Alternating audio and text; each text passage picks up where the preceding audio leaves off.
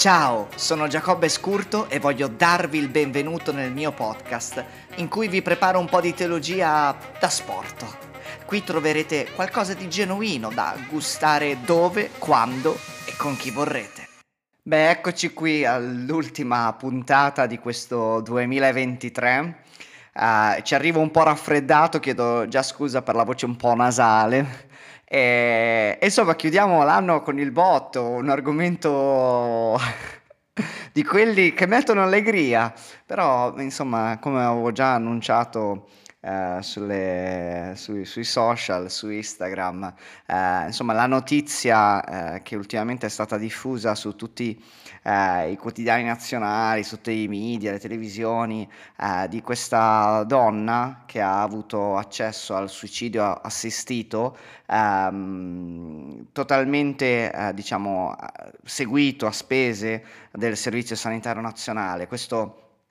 ha destato molto scalpore, molte opinioni, uh, è, stata un, ha fatto notizia, come, come uh, si dice in questi casi. Quindi uh, vorrei fare una puntata un po' su, sulla fine della vita. Uh, perché insomma farla finita non è sempre un modo di dire e ci sono delle situazioni in cui uh, uomini e donne si trovano a desiderare la morte um, non per stati mentali, non per eh, perché la propria squadra del cuore ha perso un trofeo, ma per davvero circostanze di vita molto molto sfavorevoli. E a volte perché la stessa tecnologia, la stessa tecnica, le stesse scoperte scientifiche hanno cambiato un po' eh, e hanno reso possibile eh, oggi vivere in stati eh, in cui una volta si moriva, eh, oggi è possibile eh, essere vivi, ma essere dei vegetali attaccati a un respiratore, e alimentati in modo meccanico e una volta semplicemente ehm, si moriva. E, um, c'è questa frase uh, di, di, uno di quelli di, che, che, ha un po' aperto il dibattito in Italia, uh, probabilmente l'avete già sentito se vi interessate un po' di questioni bioetiche, uh, è Pier Giorgio Welby e lui ha detto forse dobbiamo imparare che morire è anche un processo di apprendimento e non è solo il cadere in uno stato di incoscienza.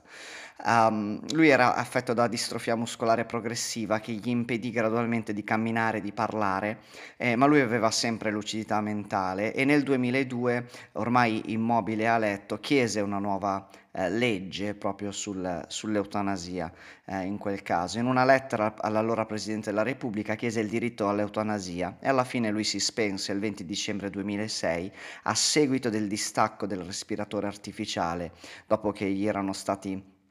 somministrati dei uh, sedativi. Questo fu il primo grande caso che fece discutere del tema del fine vita in Italia e subito uh, il Consiglio episcopale uh, riaffermò la contrarietà insomma, um, della dottrina cattolica dicendo questo, no? questa dichiarazione. Chi ama la vita si interroga sul suo significato e quindi anche sul senso della morte di come affrontarla, ma non cade nel diabolico inganno di pensare di poter disporre della vita fino a chiedere che si possa legittimarne l'interruzione con l'eutanasia, magari maschera- mascherandola con un velo di umana pietà.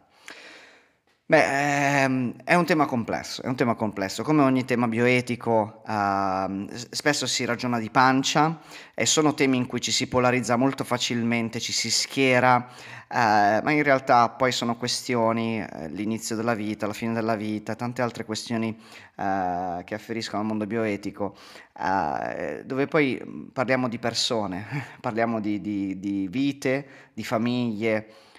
ci sono degli individui. Intanto uh, è importante capire un attimo i termini, ecco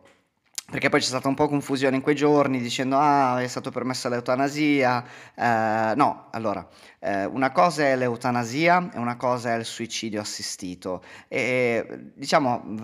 vorrei anche eh, con questo podcast fare anche un po' di chiarezza così eh, anche solo che ci rimane che, che, che cos'è eh, riusciamo anche a, a, a, farci un'idea migliore perché eh, sono cose diverse e ogni cosa va trattata in modo diverso. Allora intanto eutanasia e suicidio assistito non sono la stessa cosa. Eh, entrambi dipendono dalla volontà libera e consapevole della persona, cioè per entrambi eh, si, si, lascia la persona libera di decidere sulla propria sorte, ma l'eutanasia prevede l'intervento di un medico, mentre il suicidio assistito prevede che sia il paziente a somministrarsi il farmaco letale. Quindi sotto la supervisione di un team eh, medico è il, diciamo, eh, la persona che si somministra un farmaco, per questo si, si parla di suicidio assistito. Uh, cioè si dà fondamentalmente la libertà a una persona di, di uh, suicidarsi, cosa che un normodotato, una persona uh, abile potrebbe, potrebbe fare. Uh, mentre l'eutanasia passiva, intesa come sospensione delle cure, Uh, che tra l'altro insomma nessuno può essere obbligato a, a ricevere dei, dei, trattamenti farmacologici, questo è anche stabilito dalla Costituzione, è, ed è un, un, diritto tutelato in Italia dalla legge abbastanza recente, perché è del 2017, dalla legge sul testamento biologico. Uh, il suicidio assistito invece è tutelato da una sentenza della Corte Costituzionale e non da una legge e per poterci accedere sono previsti insomma dei, eh, dei requisiti tra cui essere capaci di autodeterminarsi, insomma essere coscienti, di, dipendenti da trattamenti di sostegno vitale, essere affetti da patologie irreversibili, eh, quindi insomma essere, avere fonti di sofferenza fisiche o psicologiche intollerabili. Um, Diciamo che da un lato la procedura viene considerata da alcuni il diritto di dire basta a una sofferenza inutile e dall'altro però fa, insomma, esce una questione di principio attorno al diritto a, a questo gesto che poi è il gesto estremo. Eh, secondo qualcuno eh, la libertà di morire eh, non esiste. Um, voglio citarvi le parole di um, questa um, Lucetta Scaraffia una professoressa Um, e, e, lei dice oggi uh, la morte uh, viene nascosta, negata e mascherata e viene presentata come oggetto del desiderio di chi soffre. Ma forse il desiderio vero, eh, e questa è la riflessione che, che, che possiamo fare anche insieme, invece sarebbe quello di soffrire meno, di essere amato, anche se dolorosamente marato soprattutto il desiderio di comprendere il senso di una vita vissuta in quelle condizioni, che vuol dire comprendere il senso di ogni vita umana. Si tratta, conclude, di domande immense a cui è difficile trovare risposta, ma la morte impedisce di cercarle, anche se in questa risposta è racchiuso il senso profondo di ogni esistenza. Queste sono parole molto interessanti, molto uh, stimolanti di questa uh, studiosa. Uh, e quello che, che, ci rimane è chiaramente il, mio podcast si chiama Teologia da Sport e non possiamo dire cose definitive su questo tema e non ho soprattutto 27 ore per fare un, un, episodio. quello che ci rimane, quello che credo che, che possiamo vedere sono, sono un, un, paio di cose fondamentalmente. La prima è che uh, dovremmo interrogarci su cosa significa essere malato, su cosa significa essere uh, disabile, su cosa significa non avere qualcosa che altri hanno in una società dove poi spesso si è messi al margine, dove uh, spesso si, si nega eh, e si, um, ci si gira dall'altra parte. Ecco, è una condizione in cui il malato, la persona che soffre sicuramente non è protetta e, e si accorge in modo molto, uh, lasciatemi dire, molto tangibile di essere veramente ai margini della società per, cui, per come è stata costruita, immaginata e pensata. Dall'altra parte un'altra cosa che bisogna dire è che al di là del, delle opinioni, uh, delle opinioni che posso avere io, che, che, puoi avere tu che mi ascolti, poi bisogna dire che uno Stato deve chiedersi quali leggi fare, ovvero quali libertà dare, quali libertà garantire e questo è un altro paio di maniche. Uh, io posso essere in disaccordo rispetto a tante cose, uh, ma in questa nazione siamo in 60 milioni e quindi è giusto che, che lo Stato possa garantire dei diritti eh, che valuta importanti, anche perché insomma eh, a volte non garantire un diritto eh, poi in qualche modo, oltre a essere un sorpruso, eh, può far nascere insomma alt- altre dinamiche, penso a, a, tutta la questione dei, dei proibizionismi o faccio mm, in modo, in modo banale, eh, quando non era possibile comprare sigarette, sebbene io le vieterei domani, ma eh, questo quando in, in, nella storia eh, in, in, altri stati era impossibile eh, vendere legalmente le, le, sigarette, c'era tutto un, uno smercio eh, clandestino. Quindi non, non, basta semplicemente negare diritti, ma in effetti bisogna eh, riflettere, valutare, capire che cosa va concesso, che cosa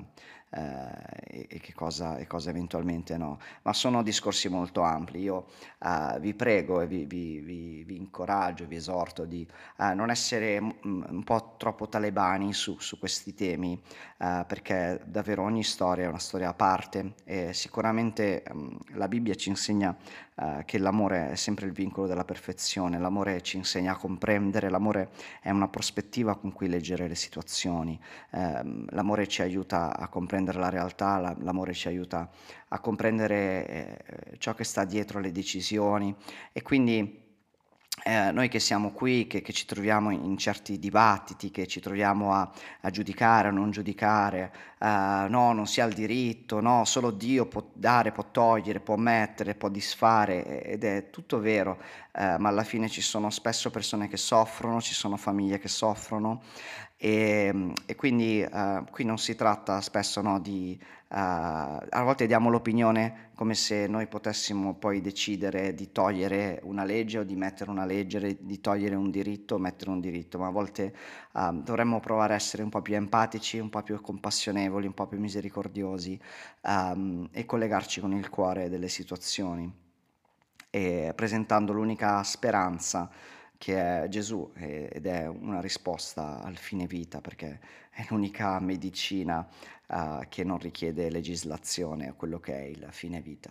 Quindi questa è un po' una mia riflessione, perdonatemi, è molto uh, base, molto superficiale. Uh, insegno una,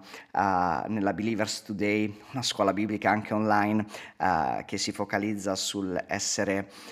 credenti al mondo d'oggi e insegno quattro ore su questo tema, sulla bioetica. Non si può ridurre tutto in pochi minuti, ma questo ci tenevo ecco, a, a, dirlo e, e io spero che ognuno di noi quando affronta questo tema, il fine vita, può pensare eh, al dolore, alla sofferenza e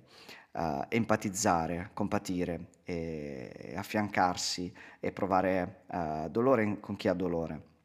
E solo così possiamo uh, forse comprendere certe scelte, non condividerle, uh, magari, ma um, poterle magari comprenderle e poter offrire una speranza, perché questo è l'unico modo per metterci in contatto con l'umanità. E dobbiamo sempre ricordarci che colui che ci ha messi al mondo, ci ha messi uh, per stare nel mondo, Uh, consapevoli che noi non, non, forse non, non, gli apparteniamo, non, non, siamo di qui, la nostra cultura è differente, ma siamo in questo mondo e l'unica cosa che possiamo fare di sensato è quello di proporre una cultura diversa e di farlo con l'amore che contraddistingue a colui che, che, ha dato la sua vita per noi. Quindi questo è un po' un tema e ci sarebbero tante altre cose da dire, ma mi fermo qui. Forse in qualcosa non sono stato chiaro e potete scrivermi, forse ehm, vi aspettavate qualcos'altro, forse dovevo prendere posizione e dire no, la vita è sacra e uno non si deve